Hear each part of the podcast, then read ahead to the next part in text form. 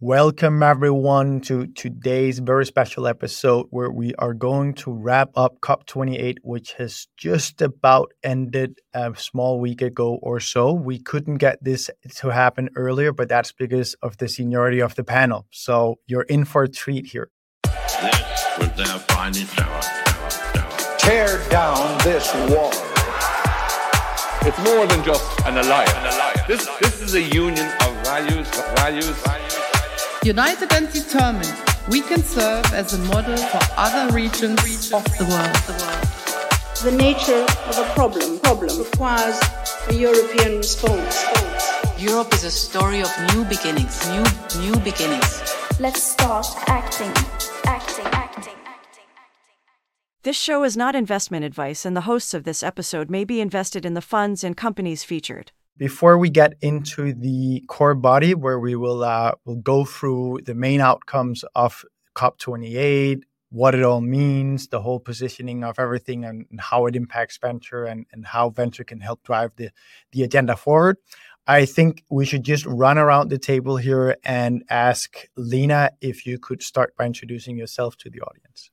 Yeah, thanks, Andreas. My name is Lena Tiede. I'm co-founding partner at Planet A, um, Planet A is a green tech fund investing in European nature tech and climate tech uh, companies that do something amazing for climate mitigation and biodiversity protection, um, and being able to scale rapidly. And we are very science driven.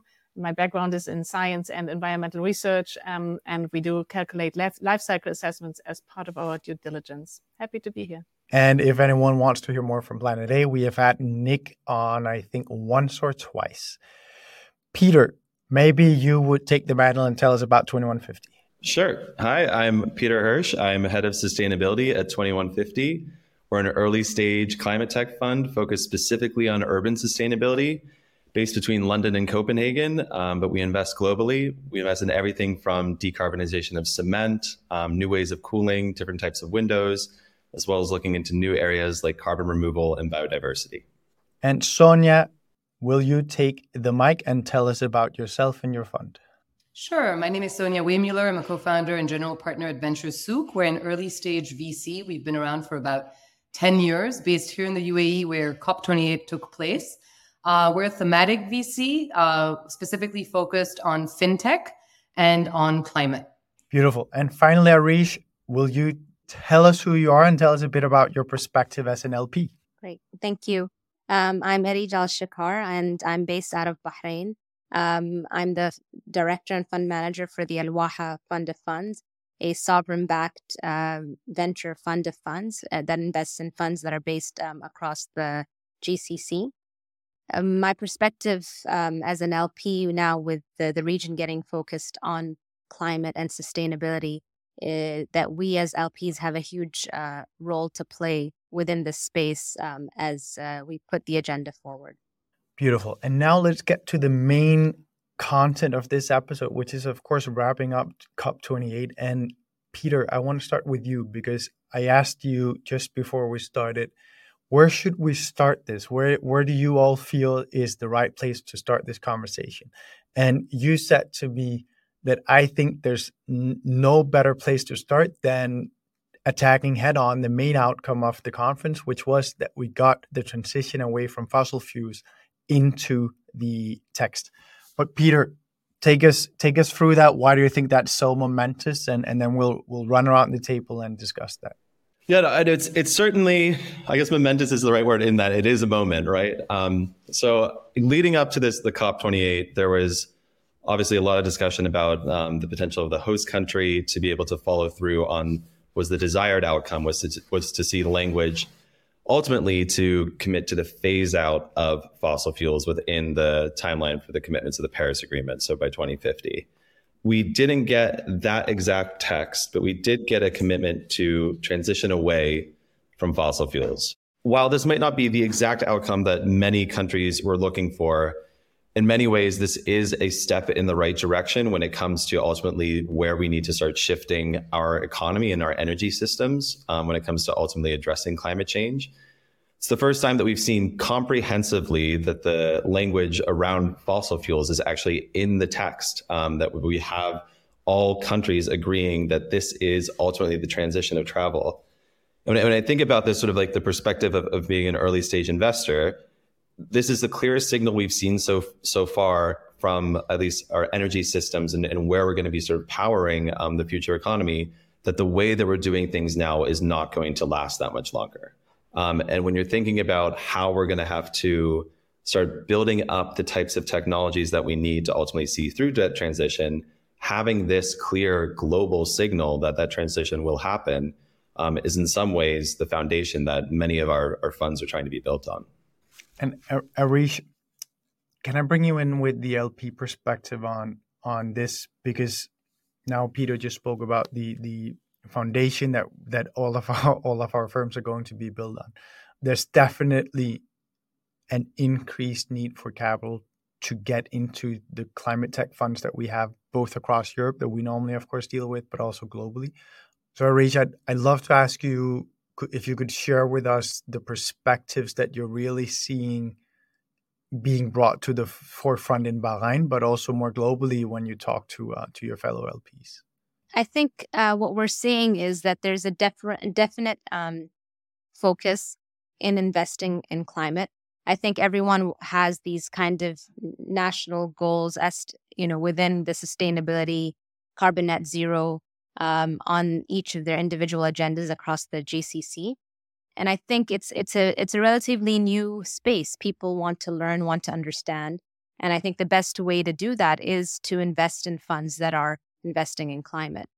You know, there is this stereotype when you uh, when looking at investing in climate that it's not a money making um, you know kind of subsector within investing in alternatives. Um, and I think one of the areas that a lot of the the funds that are investing in this space need to do is to build that awareness um, and then to kind of build their pitches towards the opportunity that they're presenting rather than this is a climate fund, please invest in us. Um, a lot of times, you know, each LP has their investors that they need to make money for. They have financial kind of returns as their, you know, main strategic, um, or not even strategic, but their main kind of uh, goals um, as a fund manager or as a GP. Um, and I think um, it is important to kind of um, be able to kind of describe the space as not only something that is obviously better for you know the environment, but also um, you know an, an opportunity for a lot of investors to make money within this space.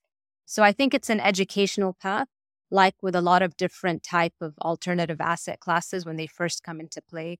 Um, it, it's kind of like a new language or a new kind of um, uh, space that people need to kind of look at. And I think uh, there needs to be this kind of two way conversation uh, between LPs and GPs uh, to understand how they can participate.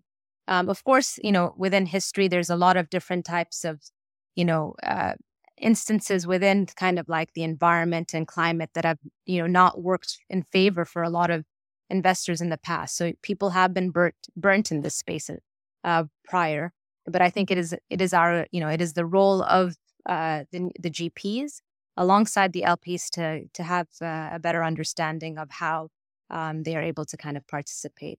I think one of the areas that becomes a little bit you know harder to kind of navigate once there's a new like kind of alternative subsector um, within you know investing is understanding how to kind of due diligence um, um, these funds, these investments, whether it's direct or through funds.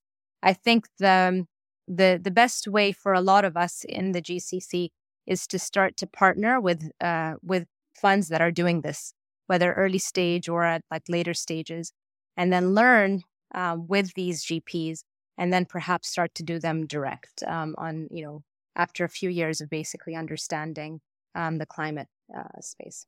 Yeah, if I could just jump in and just echo some of what Areije just said, I think you know, from a regional kind of VC perspective, let's not forget that we're we still kind of very much live and breathe in a relatively nascent uh, ecosystem. I mean, when we were here, when we launched in 2013, we were one of a handful of players. Now we're at 70 plus uh, investing in early stage tech, uh, specifically across the GCC. So, you know, while I think some may say that we're a little behind, I think we play catch up very well.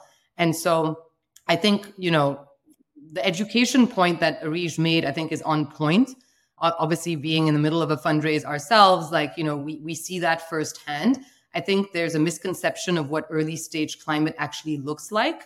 Uh, because people in this region have not invested in early stage climate. So they understand kind of the later stage part of the value chain more in terms of infrastructure funds. So if you see some of the announcements that were made at COP28 around Alterra, for example, which is meant to be a $250 billion fund, 30 billion of which is being allocated from the UAE, they already made some announcements in terms of their allocation towards the likes of BlackRock and TPG and, and Brookfield, which are all later stage billion dollar funds. There's still kind of a, I guess, a question mark around where kind of the early stage part of that value chain will sit with regards to some of this, the allocations coming out of that vehicle. But I think, I think historically, very little funding from the Middle East has gone towards climate globally. I think that will change, again, playing catch up very fast. I think the numbers are around 2% of global funding towards climate actually currently come from the Middle East only. I think from my perspective, sitting here, obviously in the UAE, um, I'm obviously very happy that that the UAE played host to COP28 and continues to, to hold the presidency for the next year because it means that climate will be front of mind, uh, including amongst uh, the sovereign wealth funds from the region, both here and in the wider GCC area. But I do think it's going to take a bit of time, and I do think it's going to take some case studies. I think this region is still very two pocket thinking driven in terms of, you know, investing in, in a mission driven founder that's building a, a tech enabled product that's going to have long term environmental positive outcomes is still bucketed as almost worthy of philanthropic money and not as as as worthy of, of VC money. And so, you know, a lot of the work that we've been doing over the last couple of years is actually changing that mindset amongst the capital allocators to say, hey, we're a VC ultimately. We're looking for financial returns. We're not looking for concessionary financial returns either, right? And so I think us being in a position to start pointing to case studies, which we did at COP28 when some of our climate portfolio companies flew in and we put them on stages and we put them on stage at our own event alongside the likes of, of, of Peter and, and some of our other climate peers. I think if we want to see more money flowing to early stage climate tech, I think some of the players here on the LP side do need to see some examples of, of, of successful companies uh, that you know maybe some of us have seeded, for example, or contribute towards their Series A that are now building things later at the Series B, C kind of D stage, where we end up passing the baton over to the growth stage investors and the and and and, and the later stage investors after that. So I think it will happen. Um, I think a lot of people are fundraising from this region, as I think we all know. A lot of people from the US, from Europe, and, and from Asia are coming through our doors uh, here looking. My, my hope is that we see more Peters and Lenas coming through the doors as well uh, with tangible case studies to show so that we can ensure there's more, you know, more capital flowing towards early stage climate VCs from around the world.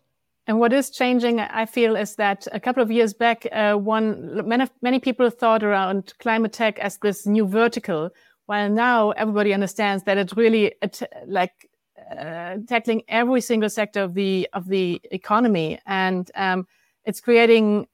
I mean, these huge challenges create these huge opportunities, and whether you talk about how we uh, travel, how we grow our food, how we manufacture the stuff we need, it's it's all going to be it's got, all going to change, and we we are seeing this enormous economic transformation that un- unlocks so much innovation. And the, the quality of founders coming into that space uh, is just enormous. Um, we have seen 6,000 startups over the last two years have invested into 20 and, and there's really like experienced founders coming, coming into climate tech saying, uh, I've been successful in the past. Um, now I want to do something relevant. And that's very promising. And, and if you, if you're looking for one source of hope, it's really, it's really tech and new infrastructure. Um, and once they re- reach these cost tipping points um, and are deployed at a, at a massive scale, I mean, we've, we've seen that with batteries, we've seen that with solar, then um, they become the norms within years. And I'm very, I'm very optimistic that we that we hopefully reach these tech uh, uh, tipping points earlier than we reach the Earth system's tipping points. Peter, I also saw you nodding uh, when Sonia was talking about and and, and Areije did as well about the need for for really educating LPs to understand. And I'm gonna throw you a bit of a curveball, maybe, but now we're wrapping up COP28, and I've always thought it's interesting. You have all the climate VCs going to COP28 and COP27 last year and so on. We don't really see a fintech VC going to the policy conferences for fintech regulation in wherever. Why is it that we see or, or you all decide to go to to the COP events, uh, to the COP conferences? So there, there might be two reasons. One is that the COP really has transformed into this huge expo, this huge fair for everything nature and, and climate. And it's just, it's just honestly to be, to do business. I mean, it's very relevant, uh, also for our portfolio founders to meet with the C-level corporates there, for us to meet LPs and the green zone is just bustling with energy and there are so many new alliances being forged. So I find it's highly relevant and increasingly relevant for, for climate tech VCs. And, and also I feel that in the climate tech and green tech uh, field, the role of VC is also changing. I think uh, we are much more active in policy than traditional VCs used to be. Uh, and, and it's, it's partly because the markets that we are investing in are only being shaped now. And it was interesting. I'm, I'm also part of Clean Tech for Europe. And I was sitting together with members of parliament in Brussels and they told me, look, for us, you don't even exist, you early stage investors and you early innovators. Only those incumbents come to me telling me, don't raise the CO2 price, otherwise I go bust as a steel producer. But I never hear the young innovator producing green steel asking me to raise the CO2 price. So I think that's very relevant discussions that we need to have. Sort of just to, to echo that, the ability for us to address climate change is sort of like all of the above solutions. When you think about policy, finance, industry, technology, it's going to take sort of an all hands on deck approach to actually make this massive of a transition happen. And COP is in many ways just a reflection of that. That while initially um, it started as as a very specific political discussion amongst the UN, it is is evolved into, for like all intents and purposes, a big climate expo. Um, and so for us to be able to then have a, a foot in at least an ear to the ground for how policy is evolving, um, how our technologies and other technologies in, in the relevant sectors are um, continuing to, to innovate, how massive industry groups are starting to form these alliances. All of this is happening in two weeks um, at the normally towards the end of the year. So it's it's an unbelievably productive forum to have sort of a quick state of play for where we stand um, on all of these different um, aspects of this transition there were a lot of side events that were happening around COP as well. So, of course, there was the massive event with the green zone and, and, and the blue zone at Expo City, but there were numerous overlapping side events happening across across Dubai and even Abu, into Abu Dhabi, to be honest. And so, I think to kind of reinforce Peter's point, I think because you know fintech maybe is more market specific when it comes to certain things around policy, regulation, etc. Climate is not. Uh, it's a global problem. It's a global challenge. I think for us, it was great to be able to interact in person again with some of our climate portfolio companies, with some of our peers. We hosted Peter, Lena, and and and, and I hosted along with some of our peers 150 VCs, climate focused VCs who were at COP. So it was great. Also, it was a great kind of space where we also invited our, our founders and other ecosystem enablers to kind of exchange notes and get to know each other uh, kind of at a deeper level. And so I think like we need to move away from kind of the siloed conversations that happen. And I think that transpired a lot through some of the side events that were happening around COP. Uh, you know, I hosted a, you know, two sessions in my own garden where I had a mix of like academics and VCs and founders and like, you know, people who actually had nothing to do with climate were just there because they were actually interested in learning and interacting with other climate stakeholders. And these are the safe spaces that we need to start creating more and more of, I think, regardless of where you're based. Uh, because as Peter said, it is all hands on deck. And so, how do we make sure that the corporates are interacting with the VCs, are interacting with the policymakers, are interacting with the academics, are interacting with the students? I mean, it's also very much about the next generation of investors, the next generation of founders. Climate is not going away. This is kind of going to be the heightened focus. We see it with our own junior uh, kind of members in our team um, they care about what they spend on, they care what they're wearing and making sure it's sustainable. They care what we're investing into. Like they're the ones who will raise their hands and say, hey guys, I don't know about this one. You know, kind of their kind of track record in the sustainability space is kind of BS. you know, to be perfectly frank. So, you know, we're being held accountable. I'm not saying that we're all old on this call, but, you know, we're also kind of nurturing the next generation of investors within our own firms. And climate is very much forefront for them as well. And I think maybe just to kind of, you know, bring your point, um, you know, when we're, we're comparing fintech to climate, I think, you know, there, you know, there's a lot of, you know, fintech sort of events or festivals that happen globally that also bring together a lot of VCs that come together like once a year. For example, in Singapore, there's a Sim- Singapore FinTech Festival where the re- where the regulators attend as as well as uh, a lot of VCs and founders. I think what's great about COP that it's kind of very high level, um, you know, leadership from like you know global leaders that come all into one place, putting a lot of importance on on climate. And then with uh, you know with the VCs and kind of like the private sector elements that come into play, um, and you know their kind of commitment um, within that space. I think you know obviously climate is a little bit more nascent from an investing perspective, like focus um, as compared to fintech. But um, you know when we look back, um, you know a few years ago, just let's say in the GCC, and and Sonia probably will will look at that too. But you know we didn't really have any kind of fintech focused funds, but a lot of these uh, now these VCs. There is an Abu Dhabi Finance Week that happens that brings together people from all over the region and people who are investing to the region. And the regulate and it, it happens within the regulator space in ADGM. And you have all the regulators from the region that come in. So I don't think it's very different, but I think it's important to have private sector plus the public sector present um, a lot of time. And especially when it comes to climate, because it is a very new space. So, um, you know, how does the regulation that comes into play, what global leaders are talking about, how can we take that and then you know, convert it into something that we can apply in investing strategies. Um, and you know, I heard that a lot amongst a lot of the the various uh, uh, GPs, and then a lot of even um, uh, VCs that aren't looking at climate that were also at COP. Um, and I said, so what did you guys? Why are you guys here? And they said, well, Eddie, you know, it's very much on the agenda of uh, you know of our countries. We want to understand, we want to learn, and we want to see what we can do within our funds to help, you know, carve out something to do. Um, so I think that th- this is kind of the f- the feeling I got um, attending COP and attending, like Sonia said, uh, the side events.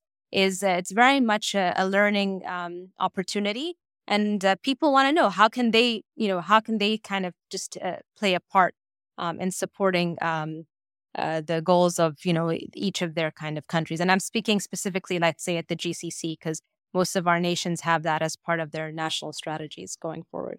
Can I ask you, Areije? In Europe, uh, we've done quite a few climate focused podcasts by now uh, with European based VCs. And they tend to say that we're the best positioned region to take on the climate climate agenda. We are ahead on X, Y, and Z. I love to ask you because I'm sure that you have a lot of European VCs knocking on your door looking to get to secure an LP commitment. When you look at the European continent, do you see the European continent as very, very well positioned and and that we actually do have a uh, um, you know a head start in this space, or is that more well? Of course, every European VC manager says that, but that's just like everyone says they have a unique sourcing angle. I think it's fair to say that a lot of the technologies or a lot of the founders are actually innovating probably in Europe or in the West, just because that's where kind of maybe you know it started. Um, whether that that means that um, they're better positioned or not, I don't think is necessarily true. And and you know I'll use Sony as an example. She's based in the UAE, uh, but has one of the most kind of sophisticated networks across all of climate and sustainability globally.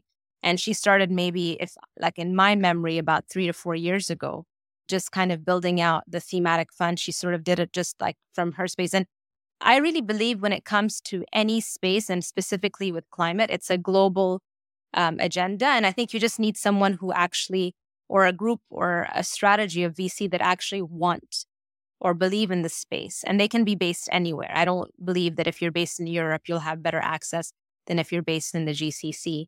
But I think obviously just because of proximity, um, you might have more founders that are just like, you know, you know, just, you know, a, drive away or, you know, a bus ride away that you can actually sit down and talk to.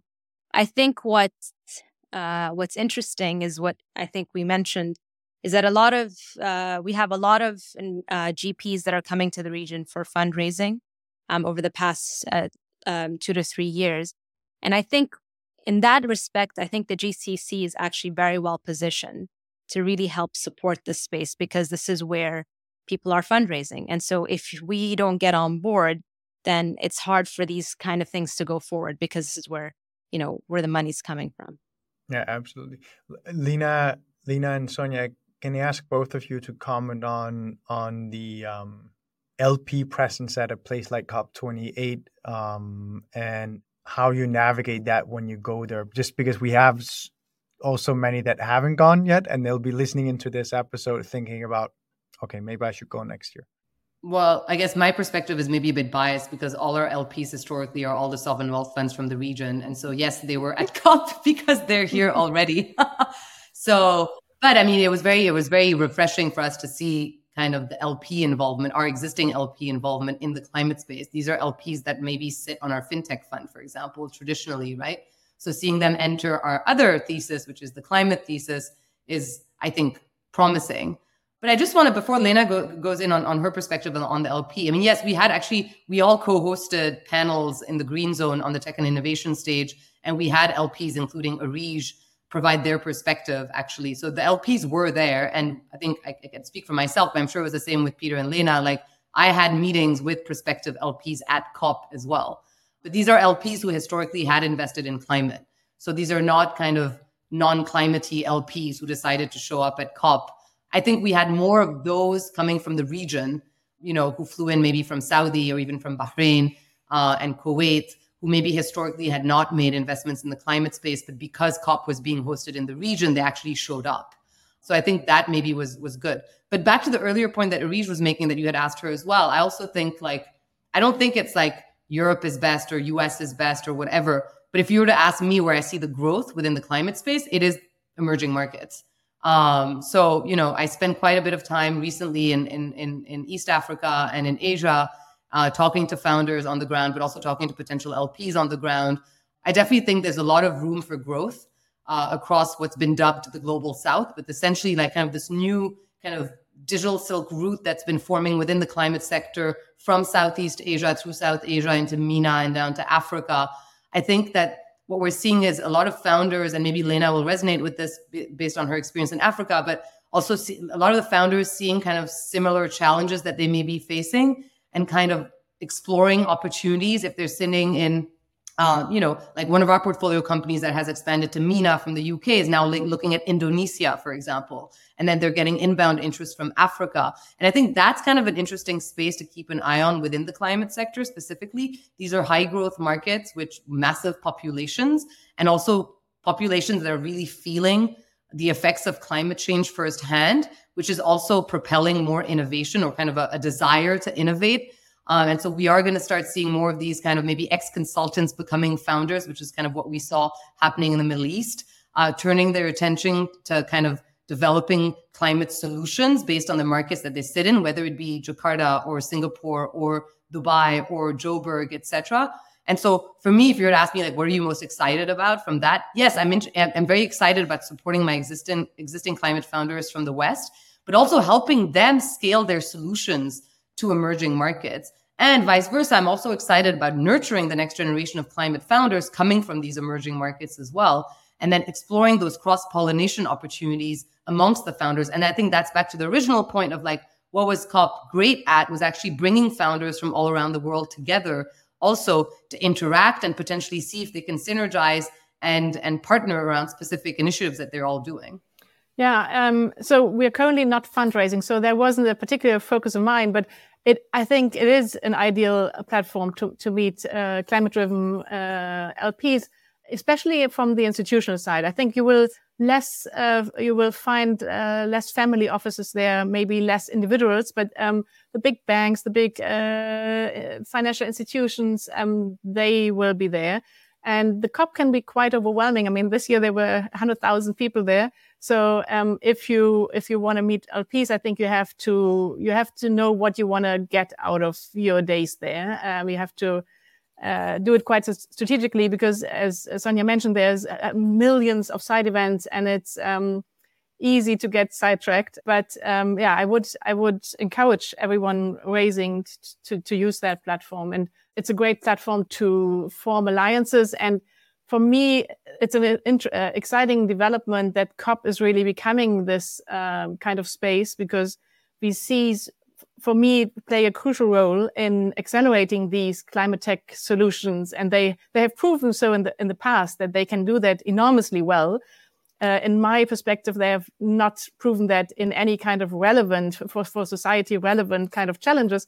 Uh, but that's why i think that the most relevant decade for for vc is still to come because we we need to understand where the capital is needed and what are the big solutions, especially in the hard to abate industries um, like steel, like concrete, also the transport sector and the building sector. They have moved incredibly slow.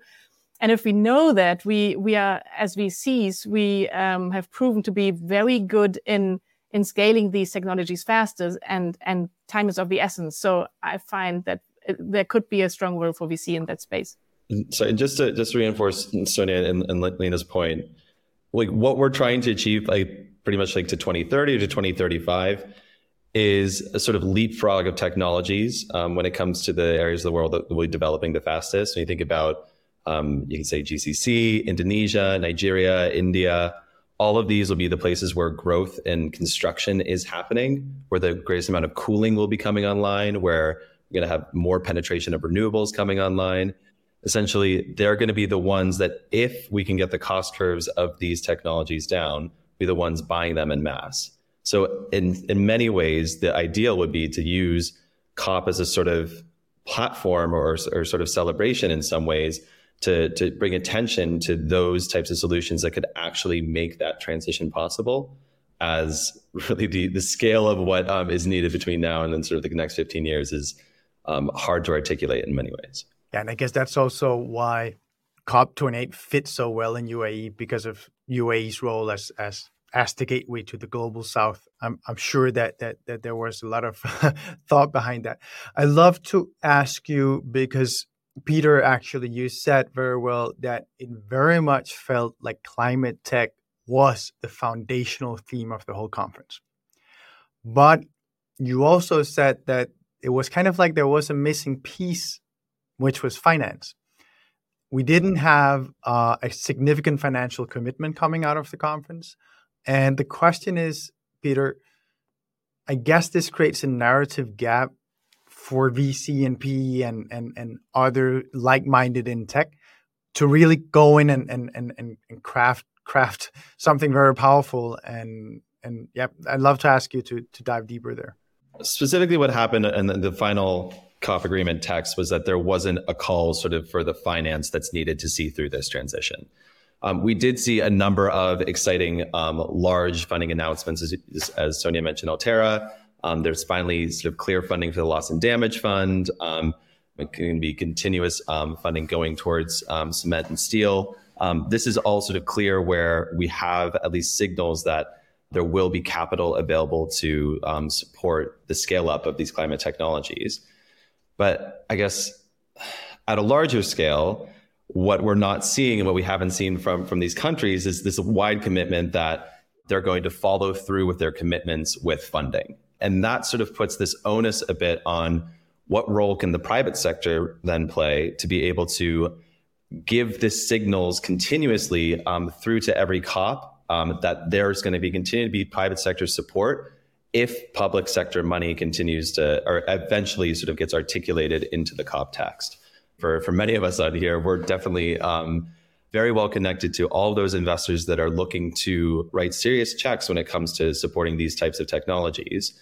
Public support, public frameworks, um, public policy, all of this is going to be sort of an essential part of supporting this, this overall transition. Um, I, I, don't know if, if, if Lena is sort of sitting um, between two continents and, and, and Sonia um, as well, sort of um, with, with a, a, bit more of a global perspective.